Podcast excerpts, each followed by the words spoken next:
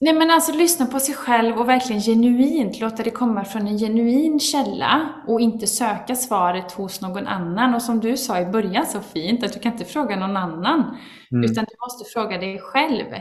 Um, och det tror jag kanske man ibland kan behöva någon form av hjälp kring. Jag tycker det är bra att det finns så många fina plattformar som er och som de jag jobbar med, för att få ta den hjälpen till verktygen Eh, men att välja ut det som faktiskt när dig och det som är holistiskt, det som holistiskt alltså helheten som tar hänsyn till alla delar av din egen hälsa.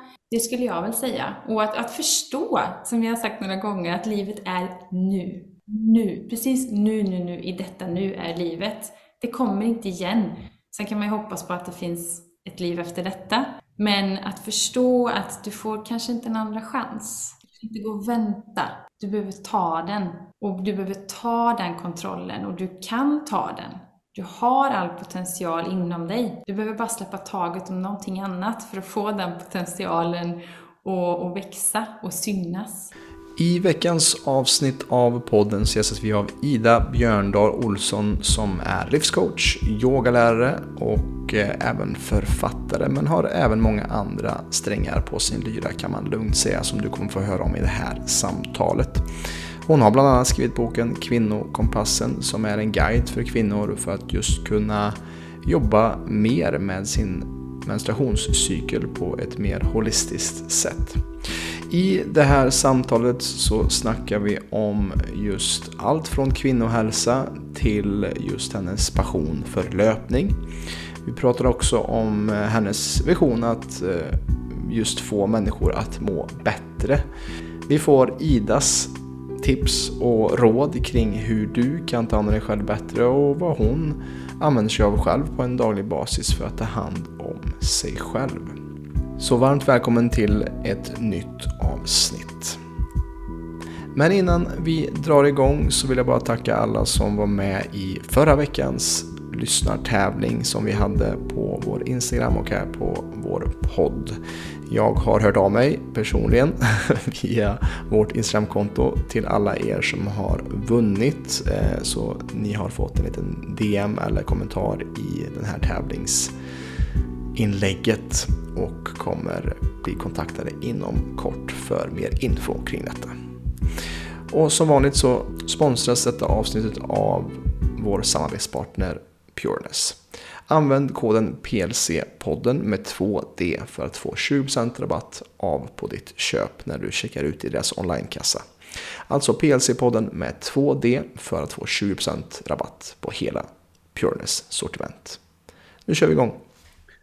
Hej och välkommen tillbaka till PLC-podden, podden som förändrar Sveriges syn på hälsa. Idag är jag återigen tillbaka med ännu en gäst och framför mig på andra sidan Zoom här sitter Ida Olsson som är livscoach, yogalärare och gruppträningsinstruktör bland annat och eh, brinner även för löpning och driver något som heter Mini Runners. Eh, hon har en vision om att få människor att må bättre Uh, och det är lite det jag vill kanske dyka in här med dig här idag, Ida. Just uh, vad du håller på med och hur vi kan må bättre i dagens samhälle. Välkommen till PLC-podden. Tack snälla, vad fint. Ja. Vad, hur är läget idag? Jag hörde att du precis har eh, tagit ett litet kalldopp här inför det här mötet. Vart, vart är du just nu i livet och idag? Eh, just nu idag är jag på en jättebra plats. Eh, livet går upp och ner, det är dynamiskt som vi vet. Och eh, det, det är så häftigt när man inser det, att det finns inget, eller för mig har det varit så att det är sällan väldigt beständigt, utan det varierar hela tiden hur livet tar mig, eller hur jag tar mig an livet. Så att nu, nu, när jag är här och mår så här bra, då, då är det som att jag bara så vill typ trycka på paus och bara stanna tiden, för allt är så himla härligt. Eh, så, så jag bara försöker att boosta mig och rusta mig för, för nästa smäll som man ju alltid vet kommer. Mm. Men vad, vad, tror du själv att, att du befinner dig i den platsen just nu då? Vad, vad är det som medför, vad är det för faktorer just nu som du märker att du får in i din vardag som gör att ah, men jag är på en, på en god plats just nu? Att jag har begränsat ganska mycket, lärt mig säga nej. Från våren där jag sa ja till allt och jag har liksom en sån här arbetsmoral. När jag har sagt ja till någonting då fullföljer jag det. Det är mm. väldigt sällan jag säger nej då och säger att jag inte klarar det. Men det skulle jag ha gjort i våras för att det var för mycket för mig. Så jag bestämde mig i somras att jag vill inte må så här igen. Där det liksom nallades på min sömn och mitt tålamod och mitt mående. Och det finns inget viktigare än att jag själv ska må bra. Jag har lärt mig det efter 40 år i livet nu att det viktigaste är att jag själv mår bra för då mår också alla runt omkring mig mycket, mycket bättre. Och jag blev en version av mig själv som jag inte alls älskar lika mycket. Den Ida som jag är idag, när jag faktiskt har sagt nej till ganska mycket till förmån för att säga ja till mig själv, så henne älskar jag så otroligt mycket. Och, och det märks ju också bland dem jag möter, för de får ju den bästa sidan av mig. Så att det är så mycket värt att göra den, det valet. Så jag tror att det är det det handlar om, för jag har liksom inte... Jo, men sen, sen var det också jobbigt, det låter väldigt ytligt, men jag tyckte det var väldigt jobbigt när vi inte hade något hem i våras för det, det var massa komplikationer, vi var tvungna att renovera, vi skulle göra en kort renovering men när vi började riva i vårt gamla hus så, så var det liksom genombrötet vilket innebar mm. att vi, vi liksom bodde i en liten lägenhet alla fyra på 40 kvadrat i sju månader. Och, och när man har då e-, ett annat sätt att leva i sin vardag, att man inte, eller jag var inte hemma där och det var hantverkare inne i mitt badrum varje morgon. Alltså, det, det var någon form av inkräktning på den här grunden.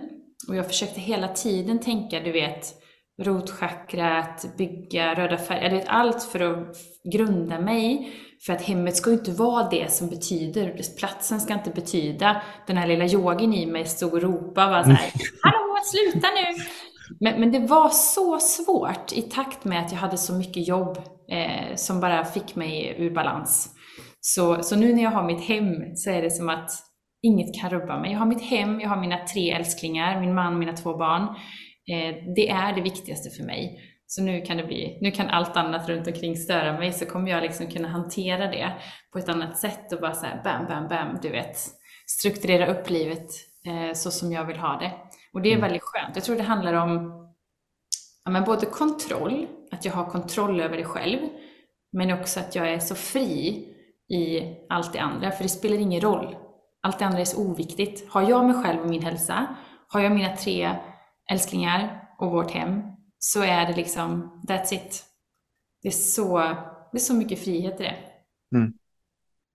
Och det, det, är så, det är så viktigt det med att också kärnan som säger ens hem eller där man, där man lägger sin, eh, sitt huvud på sin kudde, att, att, att kunna ha det intakt. För att eh, det är lätt att man som du säger också, att man kanske gör någonting för andra och dansar efter andras pipa och inte vet sina gränser med ja och nej, vilket gör att man ligger ute och svävar mer i periferin kanske av sin mående, istället för att komma tillbaka till den kraften som finns i vårt centrum, alltid. Mm. Eh, och jag kan bara instämma med att jag märker också det. Jag filosoferat också lite kring vad det är som gör att, att man håller sig hälsosam i dagens samhälle. Det är för min del mer och mer kommer jag fram till att det är återhållsamhet. Mm. Att eh, eh vi lever i en värld som ständigt vill ha vår energi eller där vi, där vi blir splittrade med olika saker. Eh, och det är också i återhållsamheten till exempel i att våga vara i det kalla, våga vara i det absolut varma och, och känna på de här polariteterna och också skala av och kanske till och med eh, lägga in någon fasta i veckan eller någonting sånt för att också eh, komma närmare sig själv och att utmana sig själv på det sättet.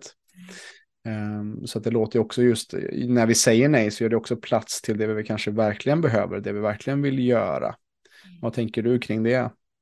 Absolut. Och, och också i återhållsamheten så skapar det ju ibland en viss längtan. Just det. Nu är allt så tillgängligt. Mm. Det går bara att klick bort eller öppna dörren. Alltså allting finns så tillgängligt idag. Och det kan jag sakna försöker jag lära mina barn att längta till saker och ting. Att ja, jag kan lösa det här så här till dig. Men att längta efter det det är en del av att njuta av det sen. Mm. Så jag tror att återhållsamheten och liksom du säger då om fastan eller kallbadet, jag kan säga jag njuter kanske inte de där minuterna jag ligger i kallbadet, men längtan efter vad som kommer sen, den här mm. belöningen som jag får när hela blodet rusar och, och cellerna bara glittrar och huvudet känns klart, det är ju den belöningen jag får av det. Så att återhållsamheten och längtan tror jag går lite hand i hand där och, och mm. tror jag gör jättemycket nytta för helheten hälsa, för att hålla oss grundade. För det är ju så lätt att bara haka på allt där ute, för det är ett jädra virrvarr av grejer som man kan göra och borde göra och ska göra och, och det är lockelser överallt och vet man inte själv, eller vet inte jag vart jag har mig själv så, så, så är det lätt att hamna där och haka på de där sakerna som inte kanske alltid är bra för en och säga ja, ja men det gör jag, ja men det borde jag göra, ja men vi kör. Eh, fast egentligen skulle det vara bättre att säga nej tack, inte idag. Exakt, för det, det är så lätt att gå vilse och då behöver vi ta ett steg tillbaka och eh, ransaka och jag tror det var någon som sa det i ett tidigare poddavsnitt som jag gjorde här om, eh, för några veckor sedan och, och, sa det, om du vill ha fel svar, fråga någon annan vad du ska göra. Ja, ja absolut, absolut. Och jag, får ju så, jag har ju så många härliga följare som läser bloggen och skickar till mig på Instagram och jag älskar att hjälpa och få inspirera. Men jag vet ju också som life coach att du kan, jag kan inte ge dem svaret, för det är mitt svar. Mm. Men jag vet också att du har svaret i dig själv. Och bara att någon säger det till en att vet du vad, du har svaret. Du behöver bara stanna upp och lyssna. Och lyssna till din intention och din magkänsla och det som kanske subtilt viskar i ditt öra vad som är rätt. Och även om inte alla runt omkring dig tycker att det är rätt, så lyssna till den rösten, för det är det som är rätt för dig. Sen kommer det svaret och den handlingen ta sig vidare. Men många vill ha svaret direkt Ja. Och så vill man ha en handlingsplan och eh, lös det gärna åt mig.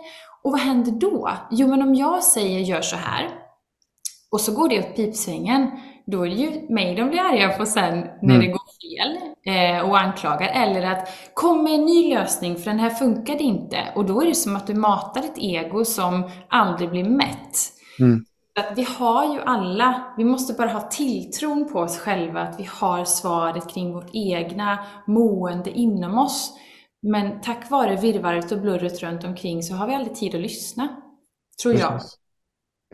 Nej, men exakt. Och, och, det är ju i den här tystnaden, kanske i det här eh, kalla vattnet som vi kan hitta just eh, tystnaden i oss själva lite grann för att kunna eh, lyssna på det som finns inom oss. Så jag tänker jag vill dyka in i det lite senare i, i det här samtalet med vad du har för tips kring det, just hur man kan hitta det. Men innan det så vill jag också höra lite kring din bakgrund. Hur kommer det sig att, att du har ändå ganska många som följer dig och, och som läser det du lägger ut? och hur, hur startade det för dig den resan med där du är nu, en, en, en hälsoinspiratör och en influencer på det, det sättet? Hur har, det, hur har den resan varit för dig och, och hur tog du dig dit? Alltså, jag tror att jag lyssnade på alla andra först. Man bo, vad, man borde, vad jag borde göra. Mm. Eh, så fick jag jobberbjudanden som jag inte trivdes på, men jag jobbade ändå. För jag har en arbetsmoral, jag är uppväxt på, på Slätta, som sagt, på landet, där alla i släkten nu var arbetare. Liksom här arbetar man. Ja, kan känna igen det. Man arbetar hårt, man arbetar tufft och man gnäller inte och man ska vara glad och tacksam för att man har ett arbete att gå ja. till. Eh, men jag kände väl någonstans att jag inte ändå trivdes, men vågade inte erkänna det. Och så fick jag barn och ehm, nej, så började jag ju utbilda mig till hudterapeut. Så var det.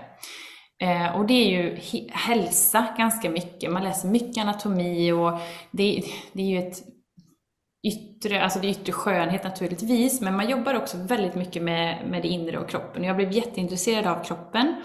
Sen startade jag egen salong jobbade med människor. Eh, så jag sa upp mig på de här jobben som man borde göra och det tyckte ju alla var jättefel i min släkt för det är jättekonstigt att bara säga upp sig och börja utbilda sig. Mm. Um, och sen så utbildade jag mig till gruppträningsinstruktör och så insåg jag att det gick liksom hand i hand. Det kvinnorna sa till mig när de låg på blitzen, för man blir ju som en liten terapeut när man är i någons ansikte och man, man kan läsa av väldigt mycket i en persons mm. ansikte när man liksom går på djupet och när man känner spänningar i ansiktet och, och just man kan ju känna, det är säkert du också lite så här medial och andlig, att du kan känna när, man har, när jag har en person så nära, jag kan läsa av den personen ganska så, så snabbt och när man har kunder som är återkommande så känner man ju frekvenser och vibrationerna och kan då leda vidare i samtal. Så jag blev ännu mer intresserad av att hjälpa människor eh, med helheten. Så dels så var jag på gymmet och höll klasser och sen så hade jag salongen. Så nej, men jag utbildar mig så jag bara kan jobba med träning och hälsa. Och då blev det liksom utbildning på utbildning. Så det var PT och yogalärare och sen blev jag löpcoach och eh, yogalärare igen. Och så jag har många olika yogastilar. Eh, och, och, och sen tror jag aldrig att jag hade så, ambition att bli stor på Instagram eller så. Du kan inte säga att jag är stor på Instagram, men jag är väldigt glad och tacksam för de följarna jag har, för de är alltid, alltid fina. Mm. Men jag ville bara inspirera. Jag har eh, från min mormor ärvt en enorm eh, inre så här, jag vill hjälpa. Om jag får hjälpa så mår jag bra. Jag, jag mår liksom inte bra om inte jag får hjälpa. Aldrig till bekostnad av att det tar på mig själv, utan tvärtom. Jag har alltid känt att jag har så mycket energi och jag har så mycket jag vill och kan ge. Så snälla låt mig få ge det. För jag vill genuint ge det jag kan ge. Och jag tror att vi alla människor har någonting att ge.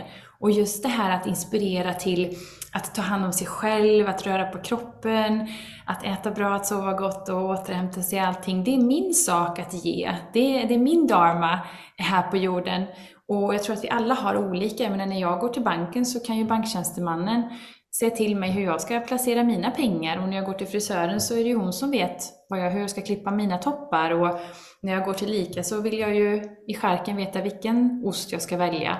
Och då är han duktig på det. Så att jag tror att det handlar om att jag tyckte det var så roligt. Och det tror jag speglas igenom att jag brinner för det. Jag vill inte vara här för att visa upp mig själv.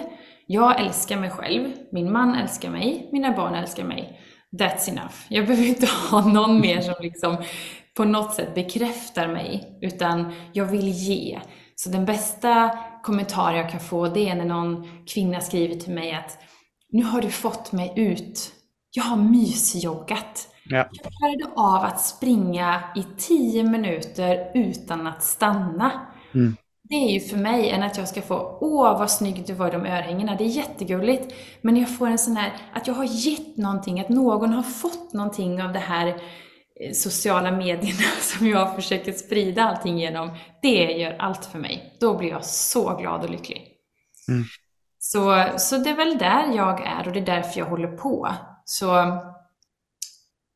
jag har kommit ur och i att jag har varit så här, lite låg motivation ibland. Vad håller jag på med? Vill jag kan jobba med det här och det är så mycket yta. Och, men då har jag, en, då har jag liksom dragit tillbaka igen och bara, men varför gör jag det här nu då? Vem är det jag gör det här för? Jo, men det är ju för alla de här kvinnorna som faktiskt tycker att jag gör skillnad för dem på riktigt.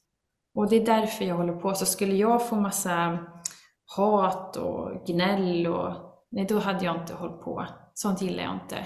Jag vill mm. ha kärlek. Jag vill ge kärlek och jag vill få kärlek. Men jag behöver inte få någon bekräftelse. Förstår mm. du skillnaden?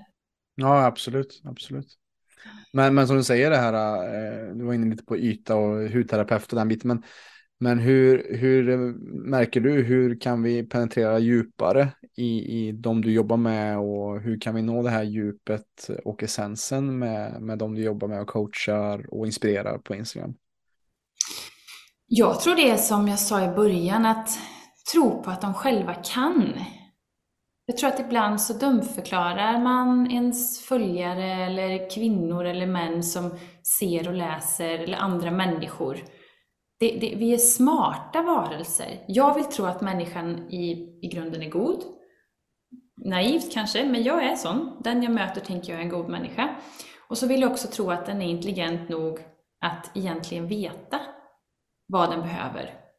Och för att nå dit så är det ju det här, säg nej, ha tid till dig själv så du kan höra vad du behöver. Och alla behöver inte samma. Alla behöver inte sitta och meditera 10 minuter per dag. Alla behöver inte kallbada, utan det handlar om att lyssna till sitt kall. Vad behöver jag? Vad mår jag bra av? Mm. Och just nu? jag behövde en helt annan grej i min vardag i våras när jag var stressad mot vad jag behöver nu. Och det ändras ju dynamiskt ut med livet. Hela tiden är det föränderligt i vad man behöver. Det kan förändras med årstiderna eller med din hormonella cykel eller med vart livet tar dig. Men bara det här att tro på att, så jag försöker liksom ge dem inspiration till att våga tro på sig själva, våga lyssna på sig själva och framförallt inspirera mycket till det här att ta sig tiden för återhämtningen och ta sig tiden till de sakerna som man själv investerar i, inte och ställa dig och baka om du inte har tid eller att du måste gå på den där middagen som du inte känner för eller du behöver inte gå ut och springa en mil för att du har käkat en kanelbulle utan du går ut och joggar för att du mår bra av det, för det är det du vinner på i längden. Så, så jag vill nog tro att jag vill ge dem styrkan och modet till det. Mm. Och det sista de säger här är också så viktigt som jag möter på också med, med de klienterna vi jobbar med. Vi jobbar också främst med kvinnor och just det här att eh, eh, motgiftet idag till mycket av det som vi ser tror jag med, när det kommer till folkhälsosjukdomar och sånt, det är ju work-in eller det som jag vet du också jobbar med Johanna Hector också just den här biten att verkligen hedra det här lugna, att den här avslappningen och hitta lugnet i sig själva så vi kan komma till vår, vår essens och det är där den här eh, största läkningen sker för att mycket av, egentligen skulle jag säga alla de vi jobbar med, det finns bara en gemensam faktor och det är stress. Mm. Eh, för de flesta. Eh, och att kunna hitta det här lugnet, djupet inre, vad behöver jag och att eh, saker kommer från en längtan istället för en piska. Att som du sa här, ja, nu, nu, har, nu har jag ätit en kanelbulle, nu måste jag springa bort ja. de här kalorierna istället för att ja, men njut av den om du väl väljer att, uh, att uh, ta den. För att det är också så när vi spelar in det här, det kommer ju sändas kanske lite senare efter jul, men inför jul så brukar jag säga så här att det handlar inte om vad du äter mellan jul och nyår, det handlar om vad du äter mellan nyår och jul. Mm. Det är det som är det viktigaste, just det här det vardagliga. Eh, och sen när det är fest, när det är eh, lite speciella tillfällen så eh, går det bra att festa till det och äta lite mer onyttigt om man vill, men att man, man behöver kanske en bra grund att stå på. Eh, och att också hur vi tänker kring vad vi stoppar i oss eller hur vi tränar är också minst lika viktigt som aktionen i träningen eller hur vi äter självt nästan. Att det kan likväl skapa ohälsa fast att vi äter nyttigt och tränar bra på pappret. Ja, ja. Nej men eller hur Robin, det, det blir ju som ett, det blir toxiskt i hela kroppen för att du har ett stresspåslag då också om du hela tiden går runt och är ängslig över det du äter. Eller de träningspassen du missar. Yeah. Eh, och det skapar ju, tror jag, toxiner i hela kroppen. Gifter som gör att det håller fast eh, fettmassan ännu mer som du kanske egentligen vill bli av med till exempel. Mm. Att, att, skapa utrymme för frihet inne i kroppen och ha mm. en sån relation till dig själv och till mat och till träning. Det, det kommer att göra att du når de resultaten du vill. Men jag tror också som du säger, det är stillheten. Mm. Alltså mm. herregud. Det, mm. Och, och, inte det här att känna sig lat. För jag tror också många kvinnor som jag möter i mitt jobb är ju så här duktig flicka. Mm.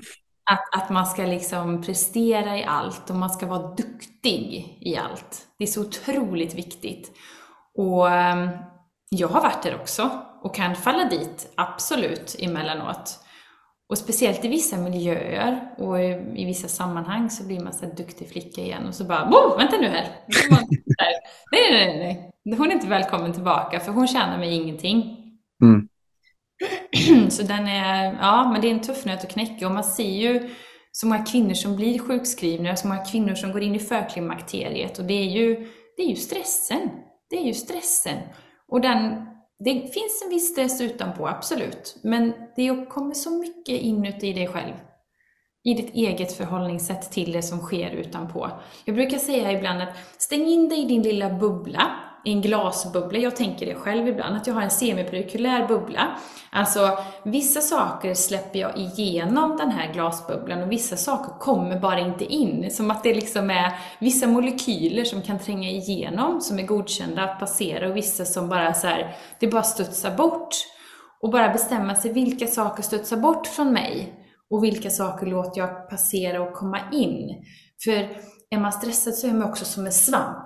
Du tar ju upp alla frekvenser och alla energier och allt som händer och så tänker du att det måste vara ditt ansvar. Det är ditt ansvar att det, att det finns covid och att det är krig i Ukraina och att elpriserna går upp. Helt plötsligt så tar man på sig allt det där och då skapas en rädsla och det vet ju vi båda två Robin att det är rädsla eller kärlek. Mm. Vad du ska komma från hjärtat, är det rädsla eller kärlek? Och att påminna sig om det, att jo men just det, det är ju kärlek. Exakt. Och det, det för mig nästan till nästa fråga, för vi har snackat om just, nu snackar vi om rädsla och kärlek, vi snackar om återhållsamhet, tystnad, duktiga flicka-syndromet som jag också ser och som jag också kan se mig själv, duktig pojke-syndromet, att jag också kan värdera mig själv när jag skapar någonting, vara med när jag inte skapar någonting. Att det blir lätt att eh, när saker saktar ner, till exempel nu i vintertid, att, att mm man kanske inte gör lika mycket och, och är jag lika mycket värd då. Men, men min fråga är mer för dig här nu, vad, vad är det som saknas i kvinnohälsan just nu som du jobbar med kvinnor? Vad är det viktigaste? Vi har varit inne på alla de här sakerna, men vad känner du själv när du jobbar med andra kvinnor behövs mest just nu? Eller vad är det kvinnor skriker mest efter tror du? På ett djupare plan. Mm. Alltså, jag, jag, tror att det bor mycket, mycket känslor i alla kvinnor, de flesta kvinnor. Men att vi har tyglat oss. Mm tyglat oss, alltså lärt oss att tygla så mycket av våra känslor. Jag brukar säga till barnen, är du arg, var arg! Du får vara arg, du får vara så jäkla arg du vill. Du behöver inte förklara för mig varför du är arg. Låt de mm. känslorna få jobba ut från din kropp, men var också klar med dem sen. Och, och just för kvinnor, att vi, vi ska gärna vara lite sådär, hela tiden samma. Och vi ska mm. vara lite mellanmjölk och lite försiktiga, men vi ska ändå prestera på vissa plan och göra oss hörda där, men det passar inte där. Och jag tror att vi är så rädda och, och liksom att tygla det vi egentligen vill. Så jag tror att, än en gång, lyssna in till vem du är och vad du vill. Och vad ditt hjärta brinner för. Och se till att verkligen lära dig att känna dig själv och också älska dig själv. För det är först då du kan begränsa dig och säga de här sakerna som nej och ja och tillåta dig att känna och verkligen uppleva den känslan och tillåta dig att också gå vidare in i nästa som, som tjänar dig. Så jag jobbar ju mycket med, i och med att jag skrivit en bok som heter Kvinnokompassen, mm. så är det jag skriver om den kvinnliga hormonella hälsan, så vill jag ju mena på att vi, om du har en, en normal menscykel, då har du ju hormonell rubbning, eller hormonell eh, vad ska man säga, det, det händer mycket i hormonerna i kroppen. Från om du ser att mensens första dag är dag 1 till dag 28 som är då en, eh, i snitt en menscykel.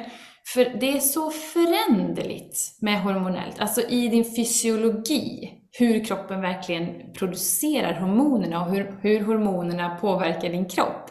Men också rent spirituellt kring ditt eget välbefinnande. Som till exempel när man har sin blödningsvecka, då är man lite låg och man blir lite så här, innan man vill dra sig tillbaka lite grann, man är liksom lite mer i sitt eget skal. För att sen när man har blött klart så börjar det lite som en vårblomma och blomstra och sen när du har din ägglossning då bara bam, bam, bam, bam! Då vill man liksom ut och visa sig för världen. Och jag kan lova dig att 95% av alla selfies som tas, tas i ägglossningen på kvinnor, för det är då håret strålar och huden glowar och man känner sig snygg och vi är ofta mer sexuella för att vi har då den här instinkten i kroppen att vi vill bli gravida fast vi kanske inte egentligen vill det.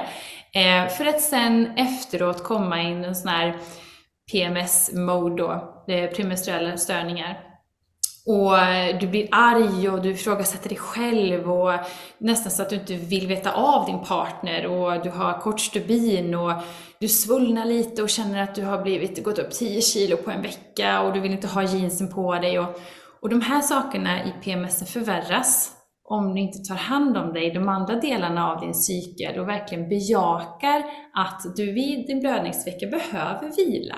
Du behöver ännu mer vila.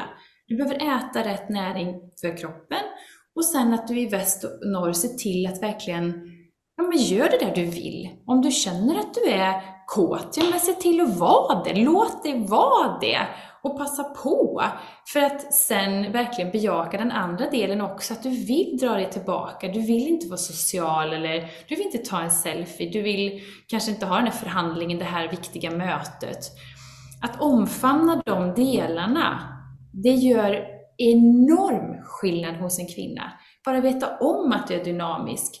Alltså män vaknar med sin 24 timmars klocka och den är där. Testosteronet går upp och sen så är det på samma sätt hela dagarna i ända. Men vi kvinnor har inte det. Vi har det till en viss del av vissa hormoner i kroppen, men de kvinnliga könshormonerna beter sig på ett annat sätt. Så det tror jag också är viktigt att väva in i det hela, för många kvinnor går runt och mår ganska dåligt, fast ibland. Och så vet de inte när. Och sen så om man bara börjar skriva en liten dagbok varje dag under sin månad så inser man att mm, okej, okay, så här mådde jag ju förra månaden också ungefär den här tiden. Vad bra, nu ser jag ett mönster.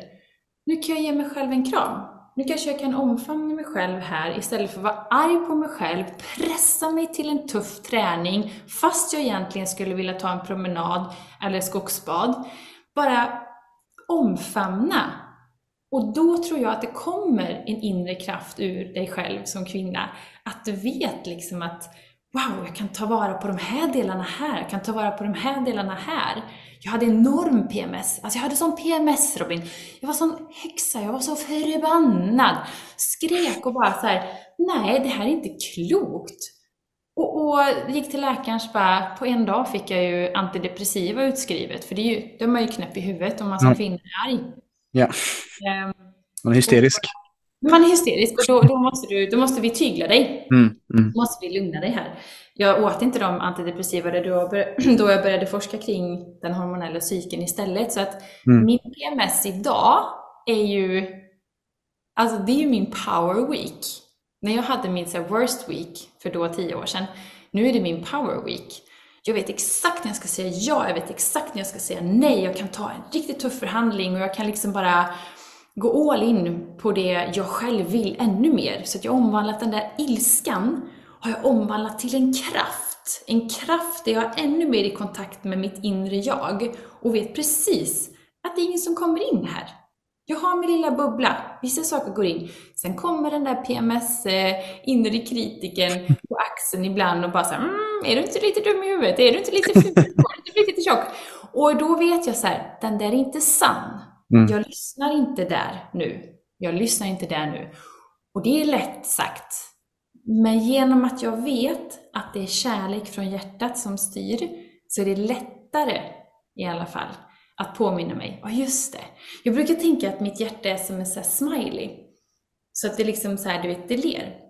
I två ögon och så ler det. Så då brukar jag tänka så här, ja just det, och så tänker jag på att hjärtat ler.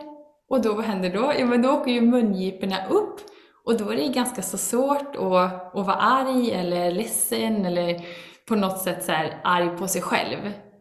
Så man får hitta sina så knep men det är lite mina verktyg för att, för att omfamna mig själv i alla fall. Och det är här jag tycker så kul att få inspirera och öppna upp för andra kvinnor framför allt. Ja, jag tror det är så viktigt att höra och, och genialiskt också just det, som du säger, alltså kvinnokompassen och att kartlägga sin cykel, kartlägga sin månad. Eh, som du säger att vi män, män och kvinnor är väldigt olika på det sättet att män är väldigt spikrakt framåt liksom och, och medan kvinnor är lite mer upp och ner och, och det, det är bara så det är. Och, och just att har du en karta över hur det brukar vara så blir det också lättare att man kanske kan planera in. Ah, Okej, okay, jag vet om tre veckor här nu så kommer jag liksom, kommer den här häxan börja krypa fram kanske. Vad behöver jag mer då? Behöver jag mer närhet? Behöver jag mer eh, bättre mat eller eh, mer fett eller protein eller någonting? Vad, vad är det jag behöver? Vad är det som stilla den här, eh, och, och vad är det som, som tyglar den här inre elden som kommer i dig, som du ser också som var din värsta vecka för tio år sedan, som nu är din power week. Vad är det som gjort att du har kunnat alkemisera den här eh, urkraften som varenda kvinna sitter på? Det är det som är så fantastiskt också, att som jag tror också kanske är varför det är så många kvinnor som mår dåligt idag är för att man, vi har kommit så ur rytm med vår naturliga cykel och den här tappa bort eh, vår inre urkraft, att varje kvinna bär på potentialen till att föda fram nytt liv. Och det där är någonting som jag tror många kvinnor glömmer bort och man kanske man tar p-piller, man har p-stav, man, man försöker att eh, ja, men man, man sätter käppar i hjulet för sin egen biologi eh, som kan faktiskt vara nyckeln till vår största frihet och lycka och framgång i livet också tror jag. När vi kan bejaka. Ja, ja, verkligen. Och, och det handlar inte om att man då ska gå in i ett krig mot männen, utan det kan bara vara att man bjuder in sin partner, om man lever tillsammans med en man, bjuder in han i det här tänket om att det är en dynamik månaden igenom. För jag tror att mm. många förhållanden skulle må bra av det också, än att mannen liksom bara, men gud vad är det med henne nu eller, och, och det värsta du kan säga är ju så här, men vad är det, har du PMS eller? Man vill inte höra det det hjälper inte så mycket. Utan bara, vet du vad, jag förstår att du behöver lite egen tid nu, så jag tycker du ska bara göra precis det du känner, för jag tar hand om barnen och, och disken, så, så ta det en halvtimme liksom. Mm så att du måste åka på spa i en vecka varje månad, utan det handlar ju om det där lilla i vardagen för att det ska kunna funka. Och, och det är ju det jag vill uppmuntra till, att du, du måste inte göra det så stort hela tiden. Det är ju, som du också nämnde, någonting i de små förändringarna mellan nyår och jul. Det är ju där magin sker. Det är ju där det händer, det du gör varje dag, där du ger dig själv tid. Och um, jag fattar att det är svårt om man har tre barn och ensamstående. Jag fattar att det är kämpigt. Och all eloge till er som kämpar där ute. Det är verkligen fantastiskt att ni orkar stå på benen. Men sänk då kraven på allt annat och ge dig själv bara den där lilla femminutaren kanske i stillhet innan du väcker barnen på morgonen. Vilket jag tror gör underverk för att du ger någonting till dig själv. Mm. Så de här presenterna till sig själv varje dag som du själv mår bra av, tror jag är så viktigt. Och det är därför det är så härligt att ni jobbar med kvinnor och att jag får komma här och prata så att vi uppmärksammar det här att, vet du vad, som kvinna framförallt så får du lov att ta för dig. Du får lov att säga vad du behöver, du får lov att säga nej till saker och ting för att säga ja till dig själv. Det är så oerhört mycket mer kraftfullt än att visa vilket eh, tempo du gjorde på milen eller hur fina bullarna blev som du bakade i ren panik och stress. Hej allihopa! Jonas här. Då jag vet att många i samhället upplever utmaningar kring sin hälsa men inte riktigt fått hjälpen de behöver så har jag lagt upp ett kostnadsfritt webbinar för dig som inte är medlem. I detta webbinar kommer jag prata om vanliga grundorsaker bakom konstant trötthet, låg energi, sömnsvårigheter, magbesvär och värk. Och du kommer även få mer info om hur vi på PLC jobbar för att åtgärda detta. Du hittar mer info om webbinariet i beskrivningen till detta avsnittet. Men med det sagt så tackar jag för mig. Tillbaka till dig Robin. Mm. Exakt, och, och, komma tillbaka till det här som du sa också, hur, hur att det här har hjälpt dig också att få ditt hjärta att le mer. Och det tycker jag är så fint sätt att, att se på det. Hur kan vi få vårt innersta att eh, eh, bli glad över det vi gör? Att vi verkligen tar hand om oss själva i en form av självkärlek istället för att vi försöker hitta kärlek i det externa genom att till exempel som det, ja, men baka eller springa fort eller, eller vad det nu kan vara, gå ner i vikt. Um, så kan du prata lite mer kring det då också. Hur, hur får vi vårt hjärta att le mer? Vad, vad, brukar du tipsa dina klienter eller de du, dina följare kring? Hur kan vi få vårt hjärta att le mer? Alltså, jag tror på en sån här jätteenkel sak som man har hört tusen gånger men inte gjort. Men jag tycker om att skriva tacksamhetsdagbok. Det är, det är oerhört kraftfullt att bara skriva en sak. Att du, att du håller en fysisk penna i din hand och skriver i en vacker bok eller på ett papper. Det gör ganska mycket för då är det liksom, det finns där, du har satt det på pränt. Det är inte bara någonting som är i ditt huvud.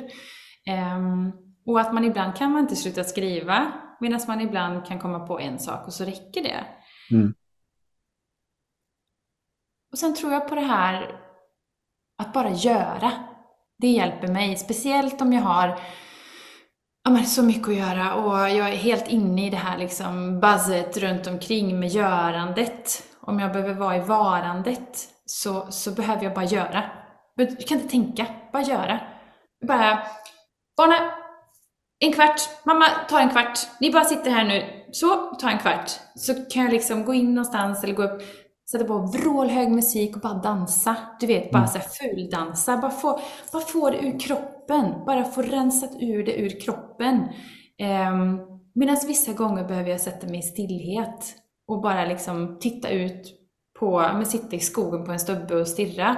Eller jag går ofta ner och sätter mig vid havet och bara tittar på havet och räknar vågor om jag inte kan tänka klart. För jag tycker det är lite svårt när det är bass upp i huvudet att tänka hmm, nu ska jag tänka på någonting väldigt bra, nu ska jag rensa huvudet, åh vad duktig jag är. Ehm, då måste jag ha någonting att göra, så någon vägledd meditation tycker jag ofta blir bättre då, eller någonting, jag, att jag gör någonting med armarna i takt med mina andetag eller bara räkna vågen eller någonting. Ehm, lagom mycket görande. Så, så jag tycker ofta det handlar om att på något sätt göra någonting för att få ur det ur kroppen. Förändra mitt sinnestillstånd så behöver jag göra någonting med min kropp. Men det är för att jag är så fysisk i mig själv. För någon annan kanske det verkligen är att gå och lägga sig och ta ett varmt bad. Men vad jag vet inte är svaret, det är ju att som är väldigt lätt att döva det med alkohol eller eh, scrolla i mobilen och matas ännu mer med intryck eller Mm. eh, jobba på lite till. Alltså de perioderna, perioderna i livet jag har varit stressad så, så, så pausar man, eller jag, och, och så tänker jag att nu blir det bra, nu ska jag pausa. Och då kommer ju det någon sån här olustkänsla i hela kroppen. Det bara gör ont. Och då är det så skönt att gå tillbaka till stressen, för där känner kroppen igen sig. Det vet jag exakt hur jag funkar. Och det är ju farligt, det jag många gör, att gå tillbaka. Det blir jättefarligt i tystnaden. Det är läskigt att vara där. Att höra vad du egentligen tänker och vad som egentligen känns. Så, um, så jag tror ändå på att röra dig genom kroppen på något sätt. Mm. Och vad det egentligen som också som driver den här stressen från första början? Alltså vart kommer, alltså oftast så, Ja, men det tror jag kommer sen. Jag tror inte att det kommer direkt. Man kan inte tänka det. Jag, jag tror inte att de gångerna jag har varit stressad så tror jag inte att jag vet det förrän efter ett tag. Liksom. nej men precis, men, men det, det, det är så vanligt när jag har till exempel coachsamtal med, med eh, vissa kvinnor och, och man hör när de startar samtalet, man bara, man bara hör att de är här uppe liksom och de pratar så fort och så säger, säger jag så här, bara, ah, kan vi bara ta ett andetag här? Och så, och så bara stanna upp lite. Och då ligger ju tårarna väldigt nä, till nära, alltså bakom där, när, bakom den här stressen, att det är någonting som man överspelar och försöker eh, skyffla bort i form av stress eller man försöker med stimuli i form av att bedöva sig med Netflix eller eh, Instagram eller, eller sötsaker eller någonting. Det är någonting som man inte tillåter sig själv att känna eller vara i eh, som man är från flykt från. Och, och när vi kan stanna upp och bara tillåta oss själva att möta det som vill komma upp eh, då kan vi också släppa. Och precis som du säger också att mycket av det som vi går runt och bär på kan också bara lite lätt rörelse eller dans eller sitta still eller vad det nu kan vara kan hjälpa oss just att få oss ur det där jobbiga, det där lite ångestfyllda eller stressfyllda som vi kanske inte vill känna på. Och bara veta att det är energi som vill ut och få uttryck på något vis. Liksom. Eh, och det kan vara att skriva, det kan vara att dansa, det kan vara att sjunga. Men som du säger, så tror, som du också sa tidigare, att, att som kvinnor också kanske man är van att Nej, men det ska vara på den här, det ska vara på en rak linje och vi ska bete oss och vi ska vara duktiga här. Och att det inte finns kanske finns uttryck för det när man varit yngre, för att då kanske man var jobbig eller, eller man tog för mycket plats eller vad det nu kan vara.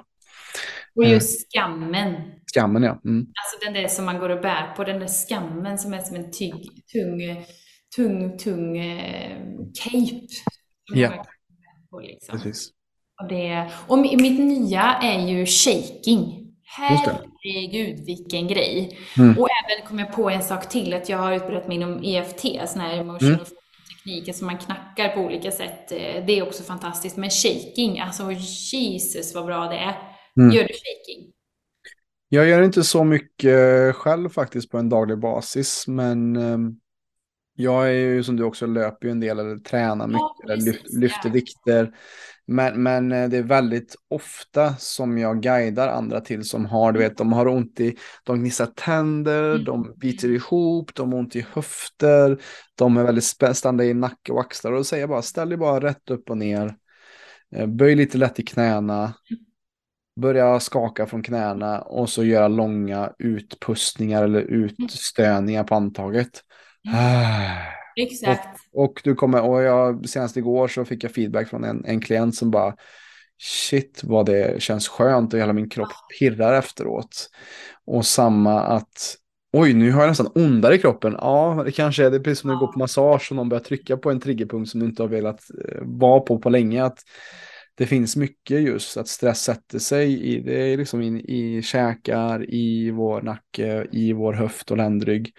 Och när vi börjar skaka loss så kan det också röra på sig både känslomässigt men även att det kan göra lite ondare till en början. Men um, så att det, det är kanske någonting som jag lär, lär ut mer än vad jag gör själv faktiskt. Ja, men, men, men, det räcker, det räcker. Man behöver inte alltid... Så du vet, du vet de här eh, duktiga fotbollstränarna i England, det är inte så att de alltid är jätteduktiga på att spela fotboll.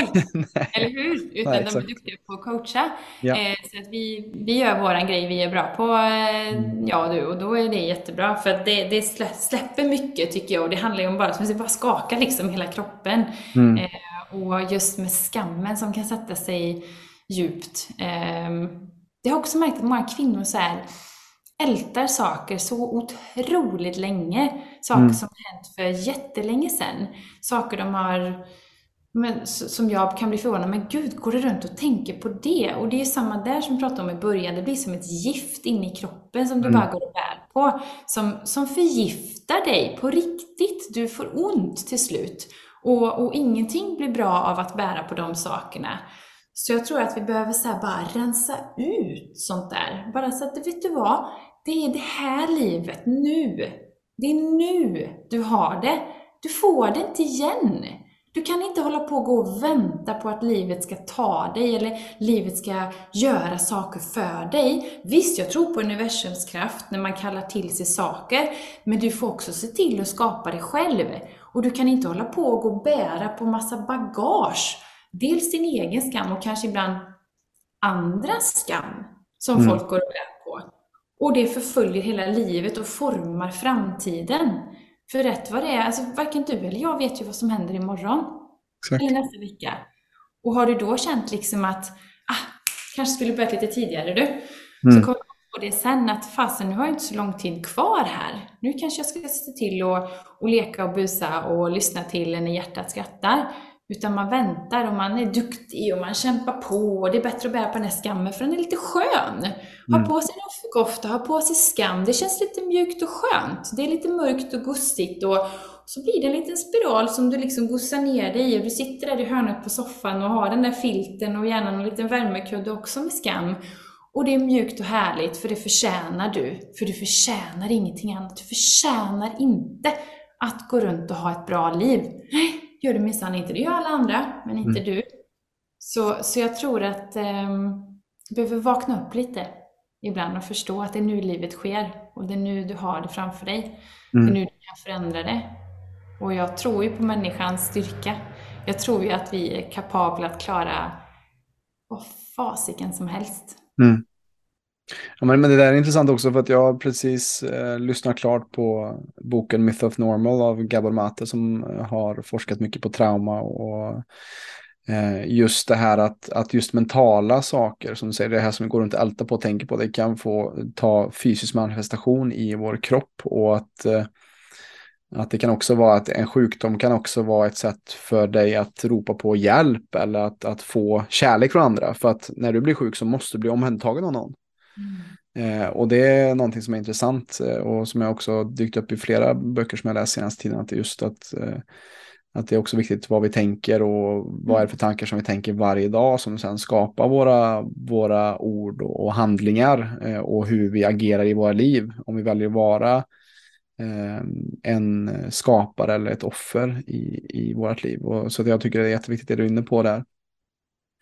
Och, och på tal om det just med att, att släppa lös energi och att eh, komma, ja, komma in i sin kropp så vet jag ju också att vi har ju också ett gemensamt intresse när det kommer till löpningen där också. Att, att du eh, gillar att komma ut och springa oavsett vad det är för årstid ute. Um, och kan du berätta lite vad, hur mycket det har betytt för dig och hur kom det in i ditt liv just med löpningen? Har det alltid varit där eh, sedan du var liten eller hur, hur har det funkat med just löpningen för dig? Mm, alltså verkligen, verkligen, verkligen inte. Jag eh, var eh, fotbollsspelare när jag var liten. Så jag spelade, mm. började när jag var fem och spelade ända till jag var 24. Mm. Så att jag höll på ganska länge och var ganska, på ganska hög nivå också. Så där var ju löpningen ett onödigt ont. Du var tvungen att ha bra kondition för att orka springa på planen.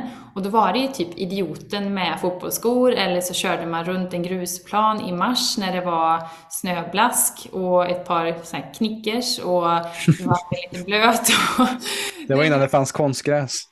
Ja, ja, ja, ja, ja. Alltså, nu snackar jag, känner, vi... jag känner igen det där själv. Nu, nu, nu, nu snackar vi slätta, nu snackar ja. vi ute i mossbrott, nu snackar vi liksom att det var en parkering som man fick flytta på bilar, alltså en fick plats där och springa mm. och köra fotboll. Det fanns inga, inga liksom mål ens. Ja, på den nivån var det. Men det är bra, det är bra. Ja, det har format mig fint. Mm. Men eh, så fick jag, eh, så jag, så jag sprang ingenting. Jag hatar att springa. Så fort jag slutade spela fotboll så sprang jag ingenting. Jag promenerar mycket men nej, springa, usch, det är bara blodsmak. Ehm, så fick jag barn eh, och eh, blev, ja men gick lite på gym, höll igång lite grann och så fick jag ett barn till. Min man jobbar mycket och då började jag träna hemma på mattan. Så det är därför jag också brinner så mycket för mina mina online-tjänster som jag har, just för att det är så enkelt sätt att träna och man får så mycket gjort hemma på sin matta. Och då var ju ungarna alltid omkring mig. Men så saknade jag att komma ut och få liksom, du vet, men du vet, komma ut. Och då tog jag, då köpte jag en sån här dubbelvagn till barnen. Och så eh, gick jag med den. Och sen vet jag inte vad som föll in i mig, måste jag säga Robin. Men bara en dag så kände jag att, nej men nu ska jag, ska jag skutta lite. Så då började jag, du vet, att ta några små joggsteg med vagnen. Och så blev jag ju totalt dyngslut, så jag fick ju gå igen. Men så hände någonting, att det liksom, du vet, pirrade lite gött. Och jag fick lite rosiga kinder och jag blev liksom lite mer klar i knoppen. Och då sov jag typ ingenting, för barnen var små och ville inte alls sova. Och så kom jag hem och kände, men gud, vad hände? Just det, det var de där små stegen. Och från det så har jag sakta, sakta, sakta smugit mig på löpningen och liksom tagit ägandeskapet tillbaka av den där härliga känslan som det faktiskt är att springa. Men helt utan press, helt utan klocka, inget såhär nu ska jag springa den här distansen, utan bara för att det är härligt. Så jag tog ut vagnen, joggade lite, gick lite, joggade lite, gick lite, ibland joggade jag hela tiden och till slut så började jag ju älska att komma ut. Och barnen älskade ju att åka fort med mamma i vagnen. Så det blev liksom en win-win. Um, och sen har jag som sagt successivt bara, det har blivit mer och mer och mer. Och sen anmälde jag mig till mitt första maraton 2000, var det 15 eller 16 kanske? Mm. Um, så mitt sista barn fick jag ju 2012. Så det gick ju ganska fort där ändå. Mm. Och nu bara jag Nej men alltså, oh, jag vet inte vad jag ska säga. Du vet ju själv, man bara mm. älskar det. Jag älskar att springa på alla sätt. Jag skulle kunna springa varje dag, men då skulle jag ju springa sönder mig, så det kan jag ju inte. För att löpningen för mig är så mycket frihet. Det handlar liksom så lite om bränna kalorier, mäta tider. Sen tycker jag det är jättekul att springa lång distans och känna att ja, kroppen klarade 20 kilometer idag. Den mm. känslan. Men vad jag fick för tid, det spelar verkligen ingen roll alls. Utan bara känslan. Och, och när jag gör de här långpassen, att få vara där i mitt eget fotsteg och lyssna till mitt hjärta och få se så mycket saker som man får se när man springer ute. I och med att här bor jag i världens paradis i Båstad där jag har både strand och hav och sen kan jag springa in i skogen och sen kan jag springa upp på åsen. Det är jättevackert. Um, så löpningen för mig är någonting som är så mycket frihet och någonting som jag unnar mig. Jag har aldrig nästan känt att åh nej, nu måste jag gå ut och springa. Utan åh, jag längtar ut. Jag kan så lägga fram kläderna dagen innan, ladda kaffebryggan, lägga dem på liksom, du vet, och längta när jag går och lägger mig att imorgon ska jag ta min lilla stund på mattan och så tar jag mitt kaffe och sen ska jag få gå ut och springa. Mm. Det är liksom min min treat för mig själv. Ja, underbart. Jag tror du, du nog älskar nog löpning vad jag gör också. ibland kan jag känna att ibland, för att, för att mig är det också mentalt stärkande att bara veta ibland att om man är uppe tidigt eller man springer långt, att man vet att shit vad stark jag är, eller nu ligger alla andra och sover, eller du vet, eller just den känslan av att, att man vet att man har en kropp som bär en. Eh, mm. för det är någonting som eh, man inte ska ta för givet överhuvudtaget. Och Um, och det, det, finns perioder i mig där jag, när jag bara springer för att det är skoj, men ibland så finns det också att när jag vill pressa mig själv verkligen fysiskt för att se hur mycket min kropp är kapabel att göra och det har jag gjort mer och mer sista åren när det har blivit lite längre och lite andra distanser, det har blivit barfota och det har blivit springa i snö och ja, men lite allt möjligt liksom. Och eh, för min del är just det här att, att också att det är det är att fira livet eller att, att hedra att man har en kropp att kunna göra sådana saker med. Att, att man kan uppleva och känna hög puls och, ja. eller bara ligga och, på låg puls i under två timmar och bara känna att, att få igång flödet. Um. Har du varit skadad någon gång, alltså så att du inte kan springa? När, när du upptäckte löpningen, har du sen varit skadad någon period där du har fått, liksom, varit tvungen att vila från löpningen? Ja, jag var eh, skadad, ska vi se här. Jag fick en skada efter att jag gjorde eh, två maraton, eh, ja men två trailmaratons inom loppet av tre veckor. Eh, då fick jag ont, liksom lite en överbelastningsskada och då då gick det kanske ett halvår innan jag kunde springa helt utan smärta. Ehm, och sen så gjorde jag som, sen gjorde jag också en, jag gjorde åtta mil på två dagar där man sprang liksom var sjätte timme sprang man, eller var fjärde timme sprang man sex, sju kilometer ungefär. Eh, oberoende, oavsett vad, vilken, vilken tid det var på dygnet då. Eh, så efter, efter det så fick jag ont i också lite under ett knä, lite en belastningsskada också. Eh, och då började jag springa med barfota. Och så det har också tagit mig på en resa att jag nu i höst sprang en barfota maraton liksom helt utan skor. Nej, var... gjorde du? Ja, det gjorde jag. Barfota? Helt barfota, ja. Nej. I, skog, ja. Herre Jesus! Ja. Wow, vilken grej! Ja, men det är det som är, det är, det som är grejen med löpning, att verkligen komma i kontakt med primala, att känna liksom fötterna mot, mot skogsstig och mot grus och alltså att verkligen Herregud! Det. det. där var, det där. Har du läst eh, Löparens hjärta av Marcus Torgeby? Torgeby? Ja, jag träffade faktiskt honom förra veckan. Han ska vara med på podden här ganska snart. Ja. Att, eh... den, den, den, boken fick också mig lite, nu är inte jag så primal, jag tycker väldigt mycket om att se chic ut i löparspåret. men, eh, men alltså jag, jag blir lite så här ändå nyfiken när du berättar kring det. Men mm. alltså rent fysiskt med fötterna får du liksom inte eh, skador på fötterna. Det är ju så mycket rötter och kottar och grenar. Alltså, blir du inte skadad under fötterna? Det är det som jag tycker är så intressant med det här att folk är så rädda för att man kan skära sig och det är klart jag har gjort någon gång men att inse att vi, det är ju vad våra fötter är gjorda för. Alltså vi har inte haft skor och dämpning på det sättet som vi, liksom, som vi har nu. Eh, och att våra fotsulor är så otroligt starka om vi också härdar dem lite grann. Och det är någonting som jag har byggt upp under fyra års tid. Eh, okay. och, så att det är ingenting som man ska börja med för att det är lätt att man skadar sig. Men, men det har ju också lärt mig att jag är min löpteknik har blivit mycket mer, mer som en gasell än, eh, för jag är också så gammal fotbollsspelare också, spelar 15 år och då var det ju inte alls tanke på hur man kommer i teknik och mycket, säkerligen mycket hälisättning när man sprang. Nu är det mer framfot och mera att, att kroppen är väldigt böjlig också i, i stötarna och den biten. Och det finns stunder när man slår i en lilltå eller där man, och man börjar blöda eller man trampar på lite fel på en stock. Men det är också att mindfulness-biten blir ännu större när man springer barfota för att du vet ja. att springa lite tokigt på en sten eller på så, så gör det jävligt ont. Men alltså om du skulle då guida någon, mig eller någon som lyssnar till att, mm. till att testa, hur, hur eh, långt skulle du säga att första gången skulle vara? Är det liksom 500 meter eller kan man springa två kilometer? Alltså, bara så man har något hum om hur man kan börja. Det, alltså, jag tror, som vi varit inne på, att känna efter själv vad man behöver. Men, men det är bäst nog att, att gradvis kanske börja med att gå barfota. Ah, okay. ja. och, och, och lära känna liksom hur underlaget känns och, och lära känna och komma ut i skog och mark barfota.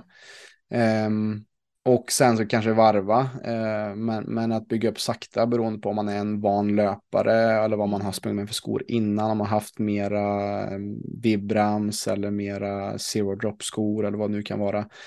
Ehm, eller om man haft mer dämpning så tror jag att det är bra att börja hellre för lite. Alltså att göra, som Rune Larsson säger, som jag tycker är så jävla bra, är att hellre, alltså tänk på att spring så kort och så långsamt idag så att du kan göra samma sak imorgon mm. istället för att man går på en brassenskada. För det märker jag också att ju, ju när jag har tillämpat det i, mitt, i min löpning så har det också gjort att jag kan jag har sprungit upp mot 100 km på en dag. Liksom. Och, och, och, det har ju med att göra med att det har varit långsamt och under lång tid. Ehm, och det är det som är ultralöpning tycker jag i sitt esse. Och precis som jag ser det som en liknelse till livet. att Ju mer vi saktar ner i uppförsbackar eller när det går tufft i livet, när vi verkligen stannar upp och lyssnar på kroppen, desto mer kan vi också eh, köra på när vi är som du känner just nu. Nu nu är jag i ett tillfälle där jag har extra energi. Där kan jag lägga på lite extra. Eh, att vi också använder energin på rätt sätt vid rätt tid av eh, i våra liv och i vår löpning eller i vårt liv generellt. Liksom. Men det tror jag vi är ganska dåliga på. Min man ja. har lärt mig det. Han är världens eh, härligaste livsnjutare, så han, mm. han har det som jäkligast. Det är då han verkligen lyxar till det. Det är då mm. han säger, och då säger han så här, men när jag redan har det så himla jobbigt och alla slår från alla håll och kanter, då ska jag inte straffa mig själv mer än vad jag Nej. Och det är faktiskt sant, för det skulle mm. du aldrig ge någon, alltså du sparkar inte på en som ligger, men vi gör ofta det på oss själva, när vi redan ja. ligger ner. Vi sparkar lite till, då ska vi hitta lite mer fel och kunna gnälla på. Så, så verkligen, den där grejen med löpningen kan man verkligen implementera i allting, mm. av vilken vana eller rutin man än vill ha in i livet, eller mm. det här resan mot ett välmående det sker inte heller så här. Jag menar, min löpning skedde ju inte heller liksom bara så här, utan, eh, som en bladvändare, utan det sker ju successivt åt något håll. Eh, har du läst 1%-regeln? mm. Ja, men den läste jag faktiskt här månaden faktiskt. Ah, okay, så ja. väldigt, väldigt bra. Ja, vissa saker tycker jag kanske inte, men vissa saker är väldigt bra. Och just det här mm. med riktning som han pratade mm. om. För att när jag utbildade mig till PT så var det ju väldigt mycket så mål. Alltså mm. man skulle mål, smarta mål. Eh, Medan det nu har blivit mer eh, riktning. Alltså ja. du behöver veta ungefär vilket håll du ska åt för att ha någon koll på de val du gör så att de blir någorlunda rätt, eller klingar rätt med den riktning du har. Mm. Men själva målet vi, vi, kan ibland stirra oss blinda om vi har ett mål, att det är dit vi ska, vägen dit spelar ingen roll hur den, hur den ser ut, bara vi kommer till målet. Men vad händer där då? Vilken, finns det någon liksom unicorn bakom regnbågen där? Eller kan du inte mm. målet är gött hela vägen? Och lite samma sak är ju det, tror jag, när man vill ändra på sitt välmående eller börja gå åt ett håll, om vi ska ge lyssnarna något konkret kring det här vi pratar om, för, för de kanske är på en helt annan plats att de vet inte vart de ska börja. Och då kan ja, jag säga små, små, små, små mm. steg. Mm. Alltså det är så lite som krävs. För att så länge du går åt samma håll, att det är den riktningen, att du går inte tillbaka till att hämta mer skam, eller hitta mer skuld, eller hitta mer ältande, utan att du i alla fall går åt rätt håll. Mm.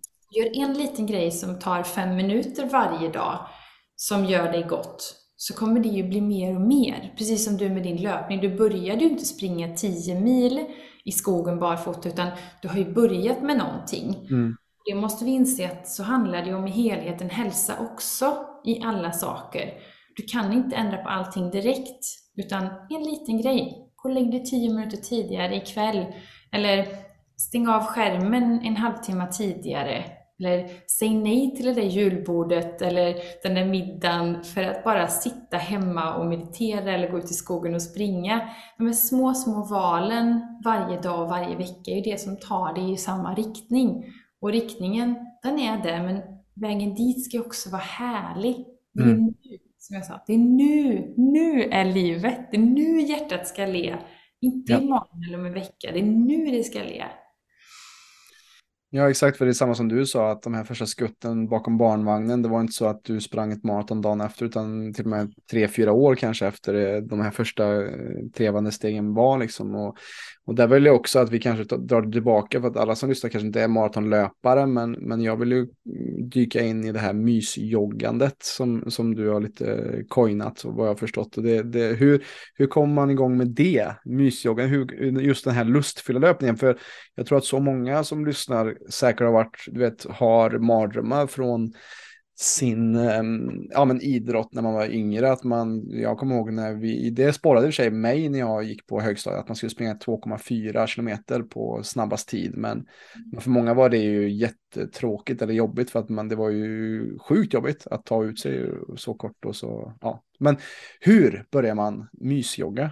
Ja, och, och, det är ju, eh, vi har ju egentligen två olika läger här. Antingen de som är som du, om jag får kategorisera, de som älskar det här med tävling och utmaning, mm. fast kanske är väldigt stressade och egentligen behöver mysjogg i livet för att inte mm. tävla där.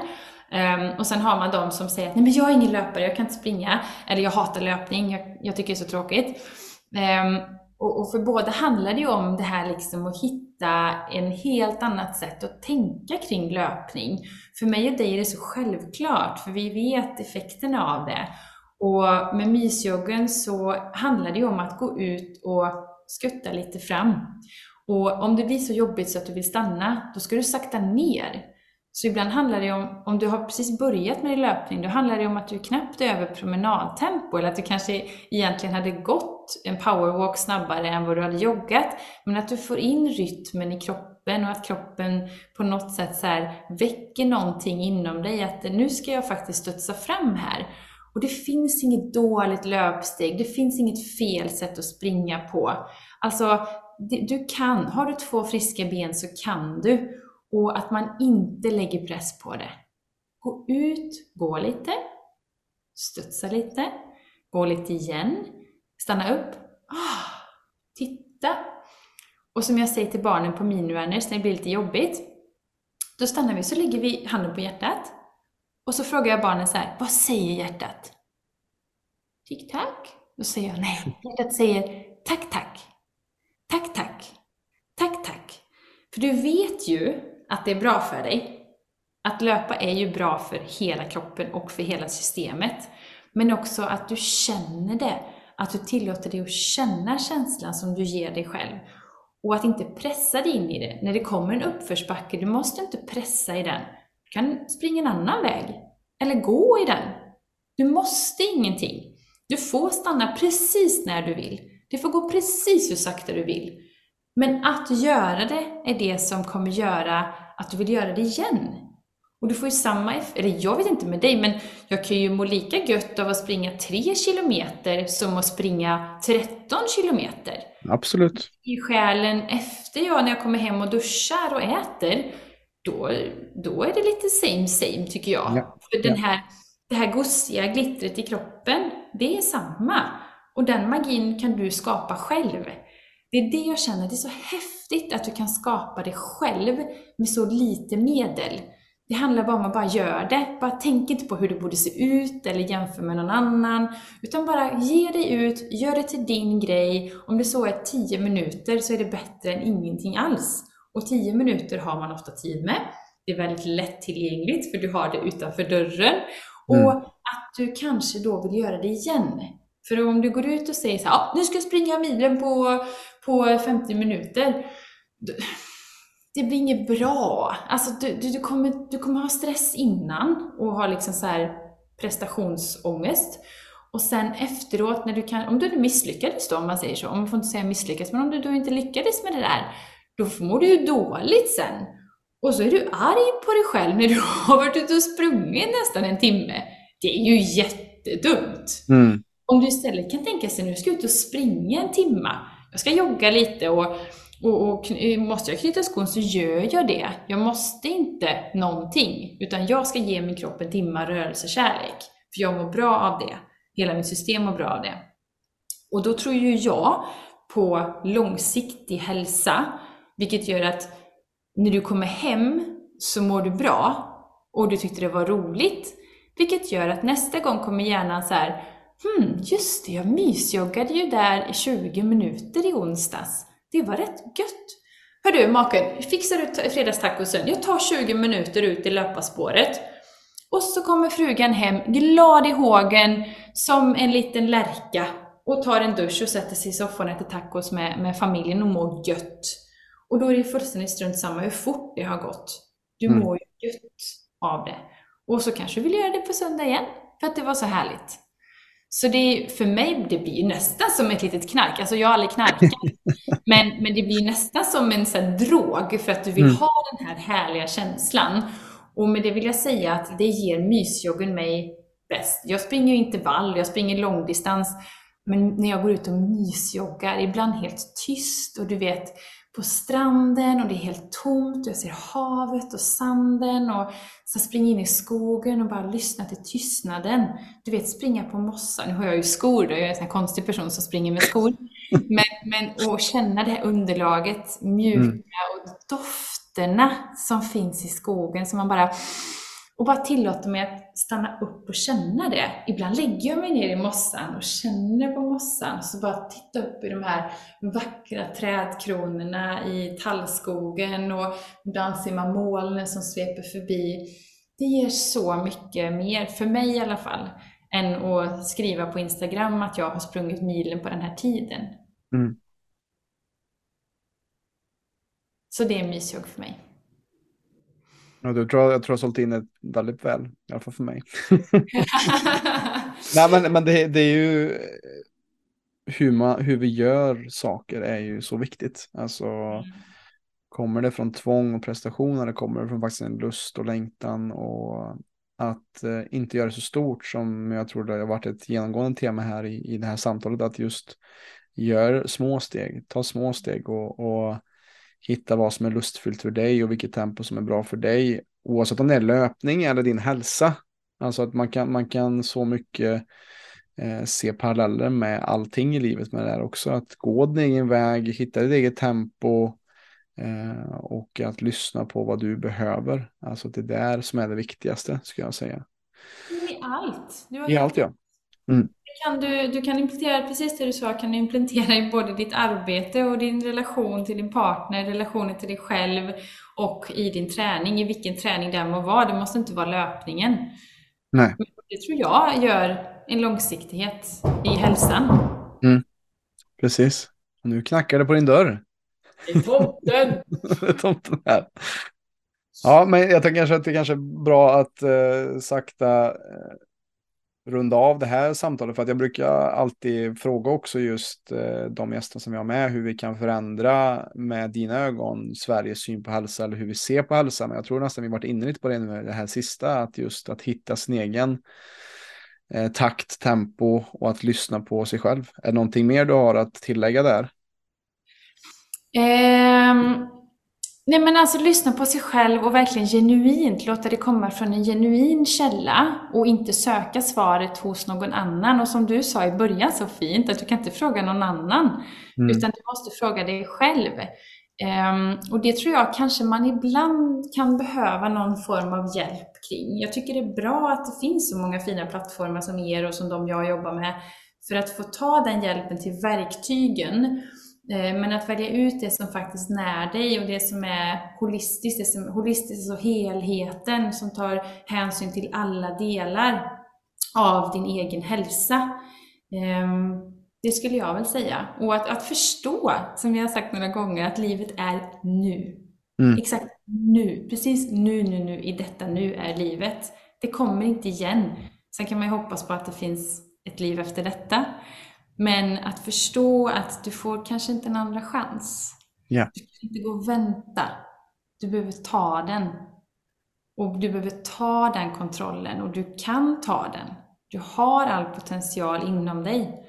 Du behöver bara släppa taget om någonting annat för att få den potentialen att växa och synas. Exakt. Precis, kunde inte sagt det bättre själv.